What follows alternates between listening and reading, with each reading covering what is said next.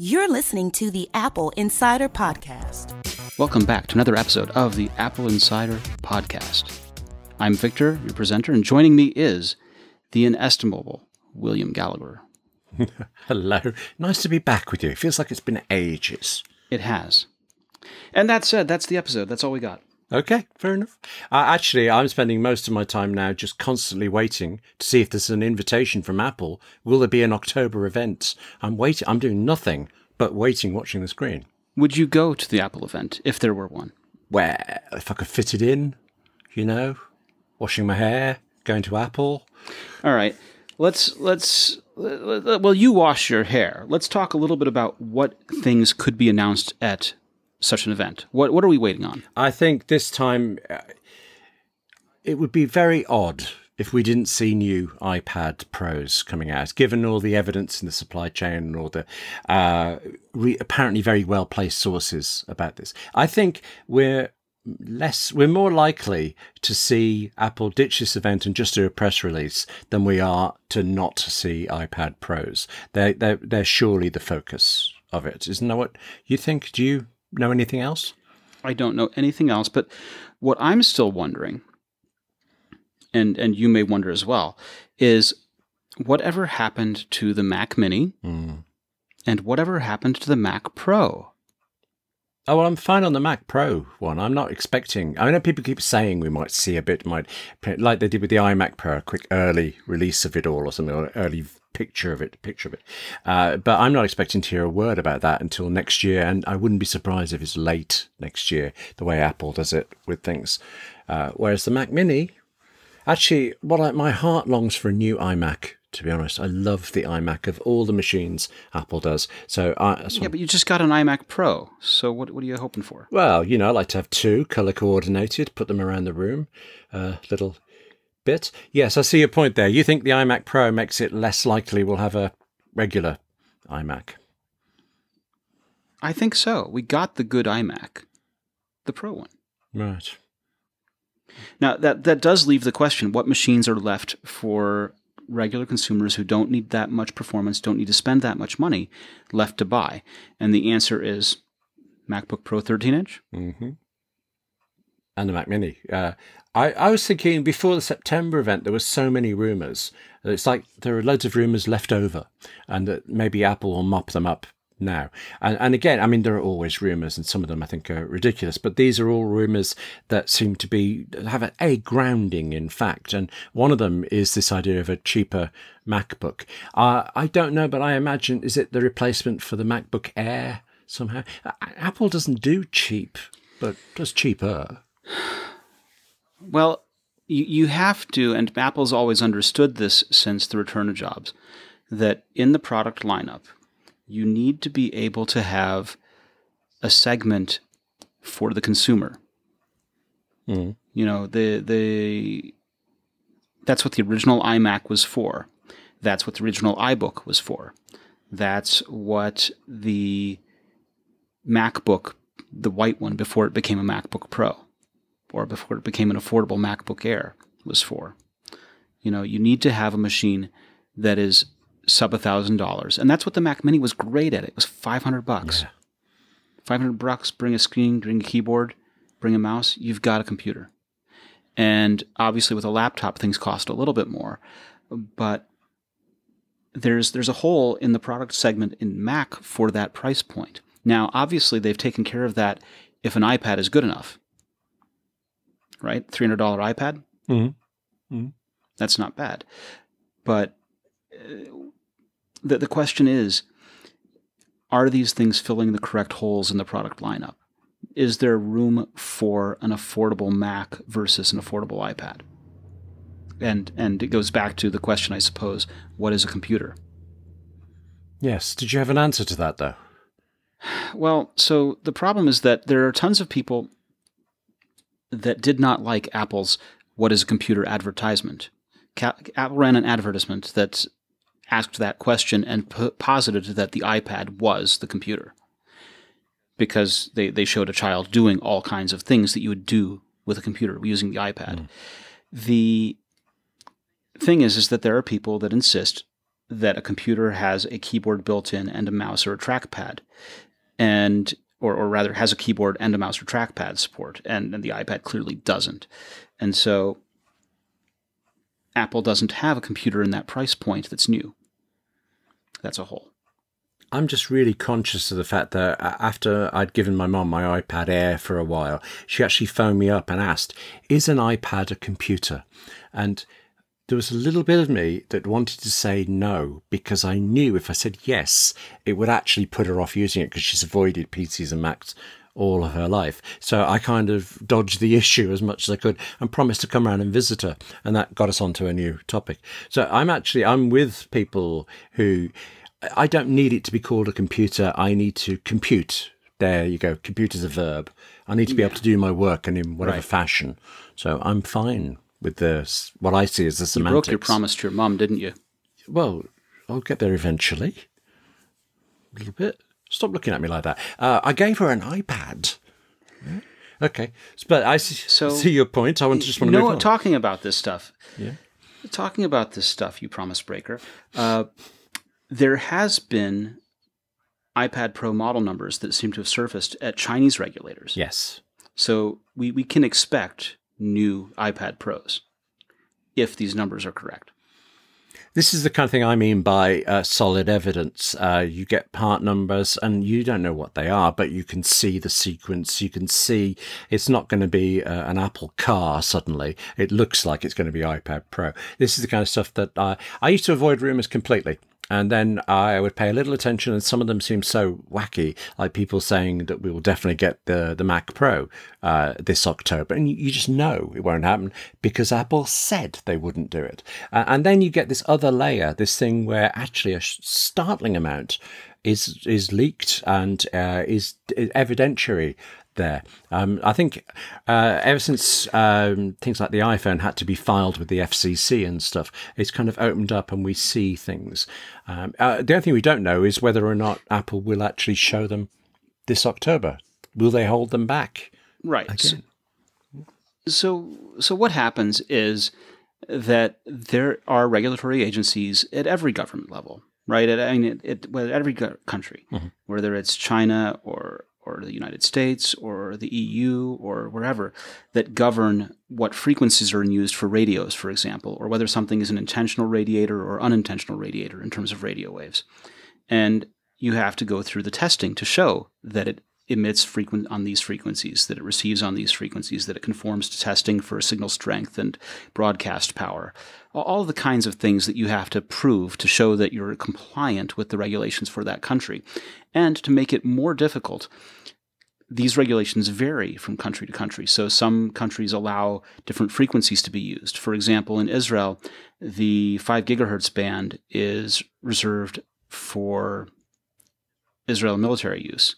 And so they have to use a slightly different variant on the 5 gigahertz band for that higher level signal. Mm. And the Wi Fi is constrained there. They don't want it to have nearly as strong a broadcast signal as it does elsewhere because, again, they're afraid of conflicting with police and military signals. Grief. And so you, you have to go ahead and understand this when you build the product and get it certified all around the world to launch. And trying to manage secrecy at all of these different agencies is difficult, which is why you get these leaks. Sometimes they're at the EU agencies, sometimes they're at the FCC, sometimes they're at China, like this one. What's also interesting is that Tim Cook went on a trip to China, didn't yes, he? Yes. in fact, uh, as we record this, uh, is he still there? I'm not sure, but I believe so. I believe so. Right. And and he was visiting a Beijing high school that incorporates iPad and Apple Pencil into their curriculum. Uh, the idea seems to be that by incorporating into the curriculum, of course, that that uh, cements the iPad Pro as a tool that can grow as a consumer product, right? The, the idea is if you use something in the classroom, you'll want to use it at home. The same way that if you use a computer at home, it'll be the one that you want to use in, in the workplace. Sure. I mean, that's uh, Apple's benefited for that right back from the Apple II days, didn't they? When they used to sell them on quite cheaply to education, and then parents bought them, and yes, and we know what happened to the Apple II.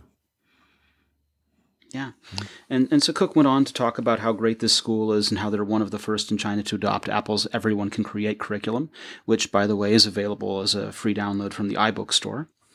And he also previewed an art exhibit at the Modern Art Museum in Shanghai, uh, a piece that was created using an iPhone and presents a moving use of augmented reality. So that's that's pretty cool. He blogged this using the uh, iPhone 10s Max. Right. Well, that's good. So I'm just suddenly reminded of uh, all the stories you have of, I don't know, Microsoft people who accidentally blog from iPhones and things. Tim Cook is on mission here. He's on uh, script for this kind On of message. On message. That's the phrase. Thank you. Okay. Actually, though. Uh, uh, I was saying at the start that I'm waiting for this invitation from Apple. I mean, I don't, don't personally want, but I want to see what happens. I want to see the cryptic message. Um, Apple has this thing that uh, they uh, they appear to always release an invitation seven days before the event. Um, seven days from now starts putting us into the back end of October. Uh, are we just not having an invitation and an event because Tim Cook is on a world tour? Certainly, they know his schedule better than we do, and they would send out the invite and he'd come back for it.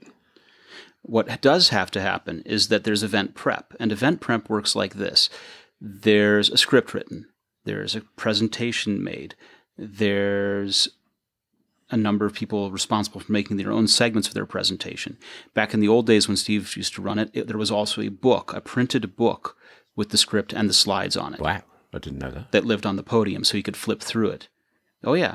And I've seen a couple of pictures from, of pages of the book and it's it, it it's a printed spiral bound book that has the slide and has the key points to hit so that he stays on message for that.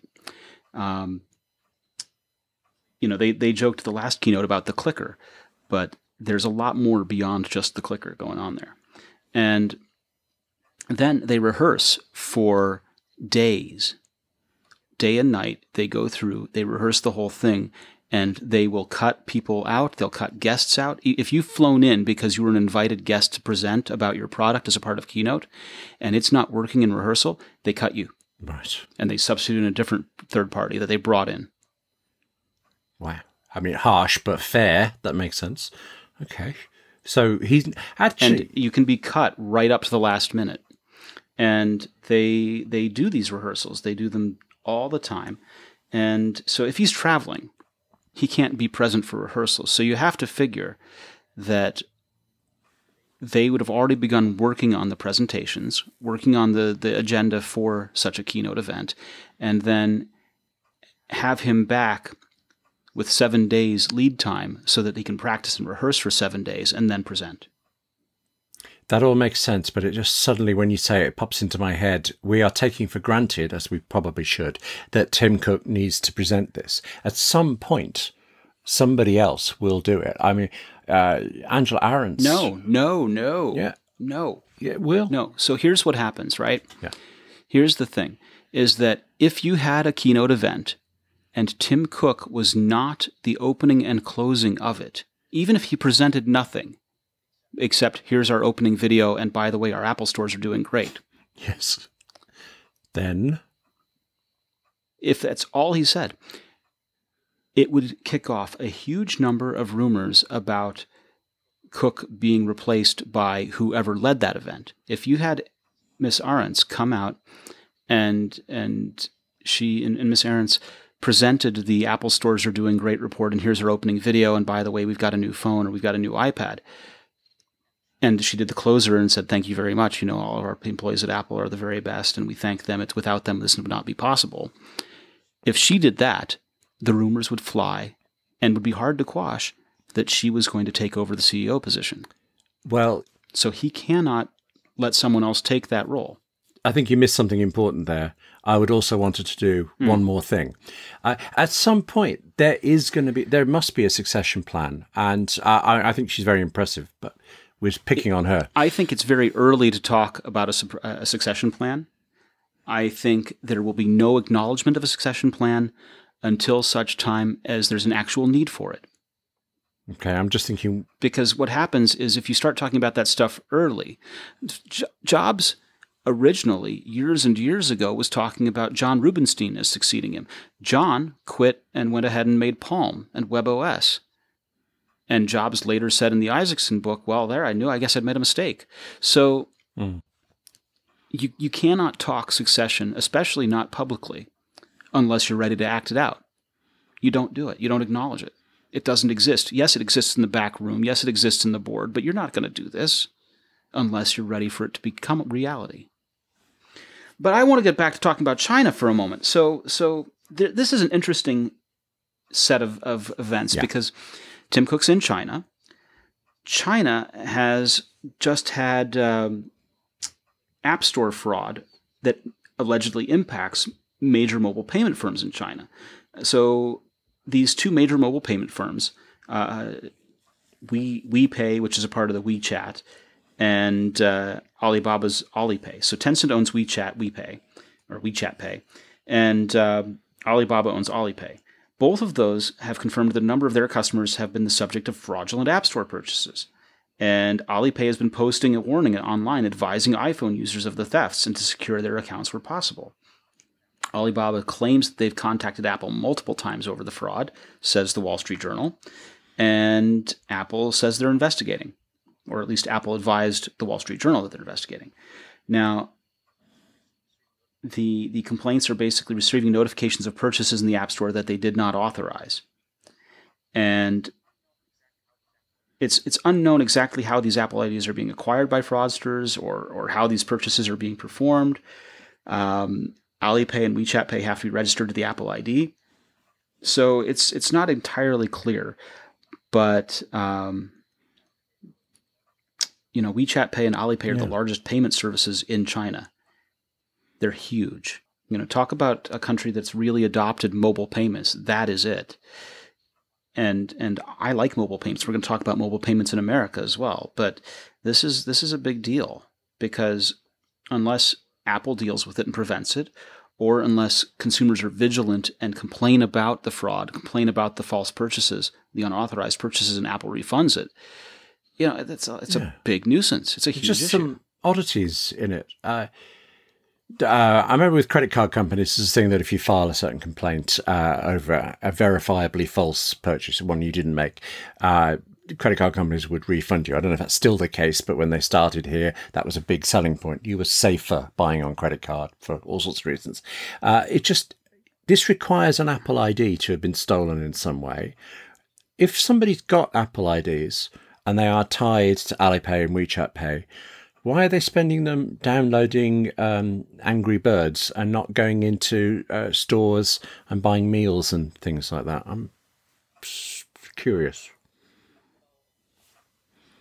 Well, so when you make a purchase, you leave a trail, and that trail makes yes, but if I've bought. I mean, uh, Angry Birds is a bad example. Something expensive, an expensive app, uh, OmniPlan, couple hundred pounds, very very good project management plan. If I buy that over a stolen Apple ID, Well- and Apple knows that Apple ID didn't buy it, they can surely kill the app, can't they? So where's my they they could, but if the app itself seems legitimate, it seems like a shame to kill it. So what we don't know is how these criminal. The, the question you're asking is how do fraudsters profit from this? Why are they making purchases that they're not profiting from? And so that's a tough question to answer. Uh, you, you know, we, we have no earthly idea what's really going on there, and if the apps that are being fraudulently purchased are then kicking back the money back to the fraud, we have no idea. We really don't know. Something is up. Sorry, I should say I. I don't mean to suggest that because there's been fraud, the makers of OmniPlan should be punished. I just mean if Apple knows my Apple ID has bought this or some other app and it's fraudulent, can they not remove it from my purchase history, disable it for me so that I don't benefit? They, they can, but the, more important is figuring out what's actually taking place here. True. Yes, it's it's scary when it's this size of company. Um, Alipay. I mean, uh, Alibaba owns Alipay, and I only know Alibaba because they invest in the Mission Impossible films. But I like them for that. So they definitely seem to be big and profitable, uh, which is nice for a business. So if they're getting hit by fraud in some way, I think it's that's really Well, it is, but it also is damaging for Apple because if the notion is that everyone knows that if you're using an Apple iPhone in the App Store, that your money's going to get drained out of your bank account, that's not good for Apple either. That's true. This is a real problem. No. But what's important to note is that those those vulnerabilities and those problems are there by using WeChat and We, WeChat Pay and Alipay. Um, those those vulnerabilities, those same vulnerabilities, would not be present, I don't think, using Apple Pay, which has yet to catch on over there. Interestingly, Apple Pay has begun to catch on in the U.S. And the latest part, At last. the latest Yes. part of this is CVS. So CVS is a pharmacy, and CVS uh, actually just purchased an insurance company, Aetna, for $69 billion. It was approved by the uh, U.S. government the other day. And so they're going to start offering medical services in the pharmacies and selling you the insurance. And if you have the insurance and the pharmacy and you go there for the medical services, the insurance figures they can save money instead of paying to see another doctor because they'll just be paying their own employees. So it's going to be a really interesting um, sort of uh, Yeah. aggregation of services all in one location kind of thing. And they take Apple Pay now. They have given up on CurrentC, which was one of the other kinds of uh, of, of payment systems that was partnered along with Walmart, and have gone to go ahead and offer Apple Pay. At long last, I think, because our CurrentC, I've written about this in the past. Uh, if Apple Pay hadn't existed, I still think CurrentC would have seemed a dreadful idea because it was built on what's great for the shop, which is fine. I mean, shops are business, you know, why shouldn't they have something for them? But it made it really tediously annoying for the customer. The amount of work you would have to do of uh, opening your phone, opening the app, finding a QR code, displaying stop, the QR stop, stop. Let me explain how Walmart Pay works. And Walmart Pay Yes. is basically the last holdout in this whole system. And Walmart's implementation of this is that Yeah. you're checking out and you open the Walmart app and you tap on the Walmart Pay icon or tap on services in the Walmart Pay icon. And then you either put in a PIN code or use your Touch ID or Face ID to unlock it so that you're ready to pay. And then it uses the camera. You simply hold it up and it scans a QR code at the register or payment terminal. And that communicates and sends the payment. Right. Well, let's just compare and contrast. I walk into a shop and I wave my watch. Now, I, I, I agree. No, no, Apple Pay is definitely smoother because with Apple Pay, you don't have to unlock anything or tap on a service and then use your, your thumb to authorize. So, so you're saving three steps by using Apple Pay that you otherwise would have to do with Walmart Pay. But it's not impossible and it's not that bad. It really it's it's a little clunky, but if you open it up and have it ready while the cashier is ringing up your items, You don't It's- it's think it's, okay. a bit silly? the biggest problem that I've had with it is that on iPhone 6 it's slow I to just, I, respond. I, do, I find it silly. You've got uh, at your end in your phone all your details electronically stored. At their end, the cash register electronically stored, and you have to kind of point them at each other, and a, a camera has to photo. It just seems uh, really sort of The camera photographs the QR code on the register. All of the details, payment details, were already in your app, and they pay as if you were making an online purchase. Now, the cool thing that they do as a result of this, the only reason there's a consumer benefit out of this for a Walmart Pay is that they save the receipt in the app. And so if you need to return something, you don't have to fumble for a receipt. You just pull it up in the app. And you don't have to search the receipts. You just search a search field for your item you want to return, and it finds the receipt for you that you need to use. The other thing that they do is that they do a savings checker where they go ahead and compare all the items on your receipt with local prices. And if they find a local price that is less than what they charged you, they give you the difference. okay. Now I didn't know either of those. I like either of those. I just also prefer Apple Pay. So I'm glad things are moving on. Right. But Apple Pay doesn't give you either of those benefits. So there are a few trade offs. That's the reason that they built their own system was so that A wouldn't have to mess with Visa, B wouldn't have to be subservient to Apple. And see. and, and also they wanted to be able to work with Android phones equally. And at the time that they were talking about this, Android Pay, which became Google Pay, was quite lame. Yeah, but you, And it still is really because a lot of banks haven't gotten bored with it. So this was their route around. How, how do they, Walmart, who have a number of consumers who use Android phones because Android phones are cheaper than iPhones to purchase.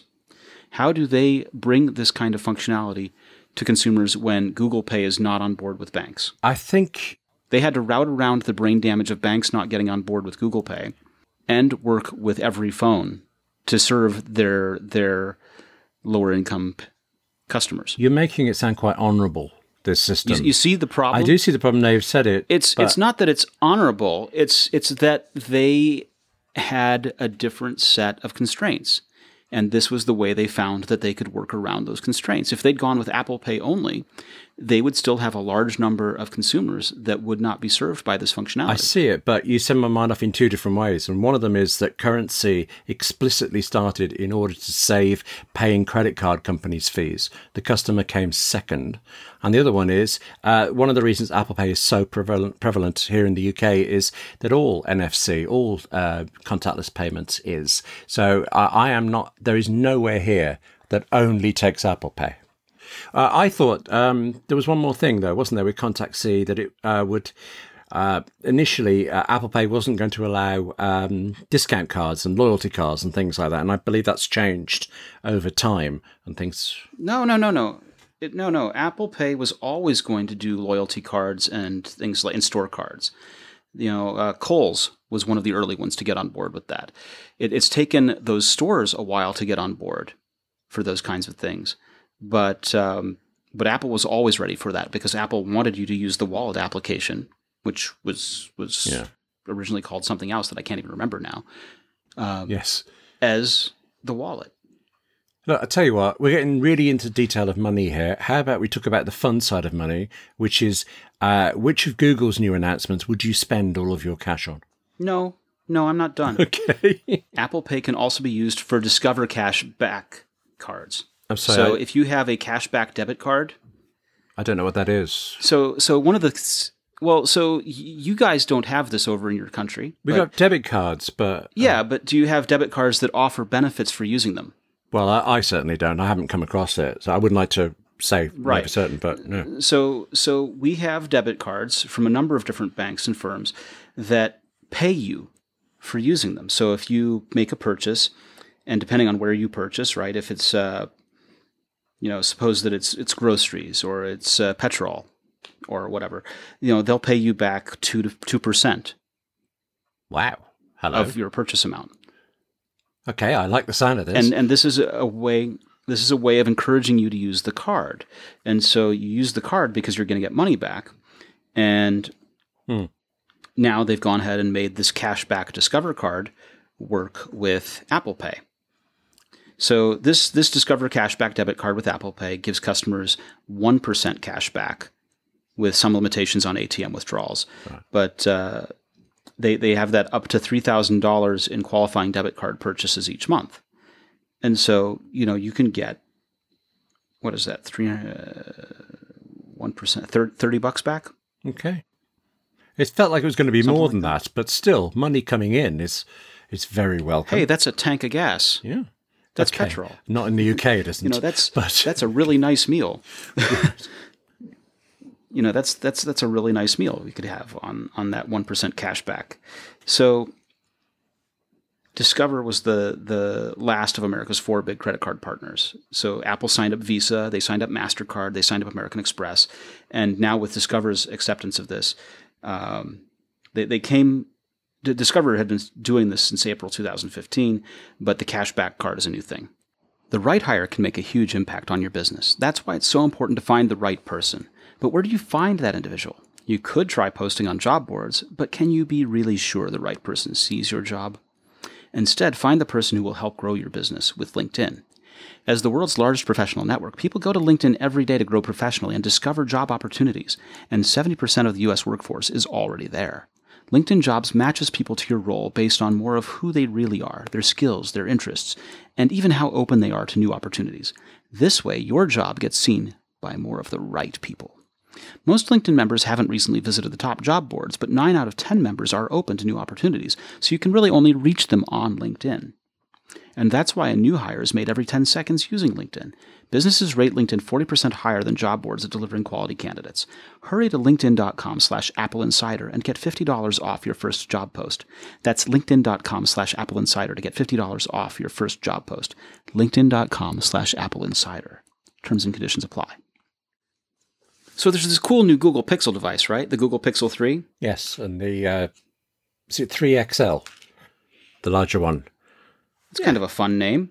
I didn't tell you this before. I have a TextExpander snippet uh, that keeps getting triggered now. Uh, the iPhone XR. I have XR that's meant to expand out to, uh, to for my task manager reply to this so every now and again i'm writing about the iphone reply to this and then the pixel xl where i think it's uh, it's also a manager. Look into this, it says. So I'm writing about the Pixel 3. Look into this. It's just, you know, they're picking on me now with their X's. You need better shortcuts. Yes. Why yeah. have they taken over my 10s and my X's? But yes. I I like the sound of the two Pixel phones. They don't. I mean, I, I, not as an Android user, I don't appreciate the differences, but it doesn't seem like a gigantic leap forward. Is this the equivalent of uh, what you call an S year in iPhones, or am I missing something? I think what I want to do is back up a little bit and talk about why they do this. Why why is Google doing this? Ultimately to make money. You'd think so. But that's not necessarily the primary motivation. It's sort of a secondary motivation. The years ago they made the Nexus phones. They they started with the the original Nexus and then kept making them in different versions all the way along through the Nexus 6P. And the point was not to make tons of money. The point was to have manufacturers sell devices that showed what Android is supposed to be in terms of flagship hardware and in terms of what the operating system is supposed to be before it gets polluted and changed and, and modified by the likes of Samsung or LG or those guys. And so all of those manufacturers right. would, would sell a phone, would sell their normal phones with their normal changes to the operating system, but would be tapped various years. You know, the Nexus 4 was an LG, I think. The Nexus 6P was Huawei. To go ahead and make the phone the way Google wanted. And that was the point. The decision to go to the Pixel phone was they purchased an uh, uh, an amount of HTC, right? They went ahead and worked with HTC to go ahead and make these. And now HTC is the nominated vendor, I think, uh, to go ahead and make these phones. Uh, they're they're basically killing HTC's sales for HTC devices and LG devices. Pixel and Pixel 2 were supposed to be evidence that Google provo- could produce an iPhone priced premium Android phone. And and yet as soon as Google took the reins, HTC and LG basically went into crisis mode. And the problem is that it's just really difficult for Google to not make this a flop. They're great. They're great phones. They have some problems, but they're expensive, and they compete with the likes of Samsung. And that was the point of this: was not to make necessarily money right out of the gate. The point was Android is synonymous with Samsung, and Google doesn't like that because Android is Google's property, and they they don't want to cede that to Samsung. Does that make sense? No, that makes sense. Totally, yes. I hadn't appreciated that, but that, I get it. Yeah. But you don't feel it's working. I, you know, I don't. I I think that they have yet to seize the seize the reins from Samsung. They've yet to take control in terms of numbers from Samsung, and that it's um, well, they're making very nice phones. That they are too expensive for most people to consider them that, that it's still too easy it's still too easy to buy a Samsung compared to a Pixel. I'm conscious in the UK, it used to be that you always bought, uh, in my case, iPhones on contracts, and then slowly that's turned away to use maybe use the iPhone upgrade program, or you try to buy it outright. It feels like the carriers have moved away to this, so that uh, there are plenty of people buying expensive iPhones. Uh, isn't there enough? Aren't there enough people wanting to buy I mean, they don't want to buy expensive Android phones, but they want to buy phones that are as capable as an iPhone, but with Android. Yeah, but they'll buy a Samsung, right? They'll buy a Galaxy S9 or, or whatever the new thing is. All right. Okay. So th- that's the choice. Well, there are some good things about Android phones. The Pixel and Pixel 2, for example, used the single lens camera and did things in software to be able to do the portrait kind of effects that we see with the iPhone XR that, that they were showing us, right? Mm-hmm. In the keynote where they showed that they could do portrait mode effects with the, the single lens. Yes, this computational photography thing. Right, right. Google was doing that first in the Pixel line. Oh, I didn't realize that. Right. Okay. Oh yeah, oh yeah. Google had that first. Um, Google had notifications that you could expand to see the rest of the notifications from that application and to tap and get directly to that application's notification and uh, get to tap on the notification, get to that application directly from the notification screen first. Okay. I also Something like that, that. we've really gotten in iOS 11 and iOS 12. Yeah. Yeah. So so Google has a number of things that have been integrated back into iOS that are sort of borrowed or influenced by and and modified by Apple to make it nice for iOS users. There are a number of nice things about Android. There are a number of very clunky and ugly, cluttery things about Android. But there are some nice things that it does. And so if you were to switch to Android, you would notice and be be reviled by the uh, the awful things that are there, but you would also find a few things that were kind of quite nice. okay. You know, Android phones are very good in, in, in some ways, especially within Google services, about picking up on when you've got a calendar appointment or possibility of a calendar appointment in an email, being able to add that to a calendar right away. And Apple's picked up on that. Or being able to notice an address in an email and you can tap on that and it opens, opens Google Maps. You know, Right. or it recognizing that you had an email that mentioned that. Would you like to, by the way, begin navigating because you need to leave now in order to get there in time? They, they do some nice tricks. They do some nice things. And if you've gotten used to using one of those phones, you love them and you wouldn't come back to an iPhone at all. You would never consider it. Now, at, at the same time, there appear to be a large number of Android users who are migrating to iPhone or intending to migrate to iPhone in the wake of the recent iOS announcements or iPhone announcements. The the 10 um, the 10s and the 10r appear to be drawing converts. Do we have any sense of the feel of how many people move back and forth between Android and Uh, iPhone? I'm not certain. I don't have the article in front of me at the moment. I just remember over the years, Apple has occasionally said uh, how many, what percentage are new to it and all that stuff. I just, I don't know if uh, Google says the same thing the other way around, and if it all ultimately averages out in the same. No, Google does not say anything at all about it the other way around. Um, the the things that Google has that, that they can't really talk about are the number of people that aren't on current OS because Yeah. there are a number of handsets out there that can't be upgraded. Uh, the fact that iPhones get upgrades longer than Android phones do. Yes. You know, my Nexus 6P is a three year old phone. My my iPhone 6 is older and still getting updates. Right. Nexus 6P was discontinued was was uh, orphaned last year, so it's uh, it's frustrating in that regard. The the other thing that Google doesn't really want to talk about is security. You know, they shuttered Google Plus because there were security concerns, security breaches. They had the same Cambridge Analytica thing going on with Google Plus that, that Facebook did, and they didn't want to talk about it. They they hoped and prayed that it would never come up. They didn't even go to Washington when they were invited because they didn't want to have to answer questions about it. So Google is in some ways just as bad as Facebook and just as vulnerable as Facebook, and only slightly less um, callous about how they handle our data. Okay. My only thing with all that is uh, so, that is the story this week. Uh, Google Plus has uh, security flaws. Google shuts down Google Plus. I, I, they couldn't fix Google Plus. I just think not enough people were using it uh, to make it worth them fixing it. In which case, not enough people were exposed to any problems. Was that? Well, not that, but also the damage to reputation by being lumped in with Facebook, who's having to go on apology tours, Oh, true. was too great. Well, I gotta say, I won't miss Google Plus at all. I found it infuriating when it started. Right, mm. right. but but do you use other Google services?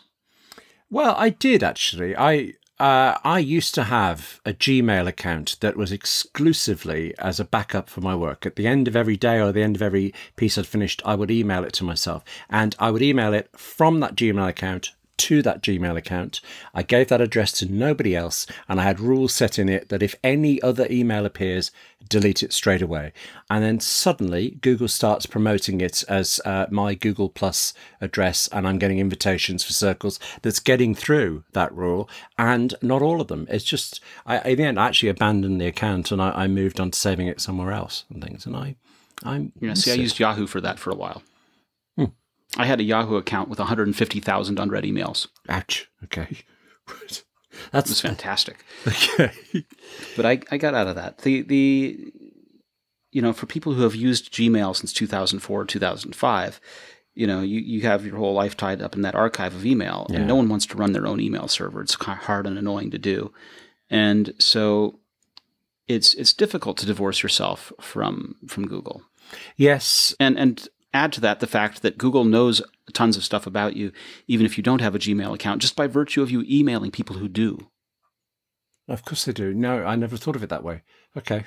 So basically, we're stuffed no matter what. We might as well get some benefit out of this. In fact, we might as well just go by. Um, I quite fancy the Pixel Slate. Actually, we should just all go buy Pixel Slates uh, while we wait for the iPad Pro to come out at some point later this month. Does that sound like a plan? Well, it does, but I think that one of the best kept secrets is the essential phone. Let me tell you about this. So Andy Rubin left Andy Rubin left Google, started his own company called Essential. He was going to make a phone and an in-home voice AI speaker and a accessory for the phone. Basically, the phone has a magnetic pad on the back with some pogo pins, and so you can snap on cool cameras and other things to the back of the phone. Uh, as far as I know, they only made the cool camera. They didn't make the other accessories. The AI speaker, I don't know if it materialized or not. It was basically going to be kind of like uh, an Alexa show or an Alexa look or whatever the thing was with the little circular screen. Yeah. Uh, but the phone, which was originally like an $800 phone, is now on discount for 400 and runs the very, very newest Android software and runs the very new and newest Android OS and is being kept up to date. And so if you want to have the newest operating system with all the newest security fixes, with all the newest features, and you must have Android, Essential is not a bad way to go. You get all the newest stuff less than you would pay for a Pixel. I feel like there's another shoe about to drop here. There's a, a sentence beginning with but. No. No. No. Okay. No. No. Well, but you have to have Android. Okay. I mean, doesn't do it for me, but that's plenty of people like shoe. it. That's it. Okay. I mean, if if you're gonna, I mean, I would tell you, spend that money on an iPhone seven. Mm. Right. I would say an iPhone seven is a perfectly competent phone. It's a fine phone. Go ahead and drop your money there. But if you must have Android, I would say essential because you want to have the newest operating system. You want to have the security fixes. You want to have as as good a representation of Android as you can have, and that's that's a more affordable way to accomplish it. Okay, I like the sound of this. We're saving money. We're getting Android, but we're saving money. This is a, this is an episode about money, isn't it? Really, um, it really is. Okay, it's it's an episode about money and about you not keeping your promises. Yes. Okay. Thank you very much. To your mother, to your mum. That's right. that's the episode. Okay. Oh, me and Craig Federighi. Remember a couple of years ago, he hung up on his mother or something in a uh, a, a keynote presentation. It was, yeah, you had to be there. It was funny. Okay. Right. Uh, All right. And if you weren't there, that's okay. But we hope you'll join us next week for another episode of the AppleInsider Podcast. William, where can people find you on the internet? I will be sitting in front of my Mac waiting on a W. Gallagher on Twitter. I'm Victor Marks. I'm at VMarks, reminding everyone to call their mothers. We'll be back next week.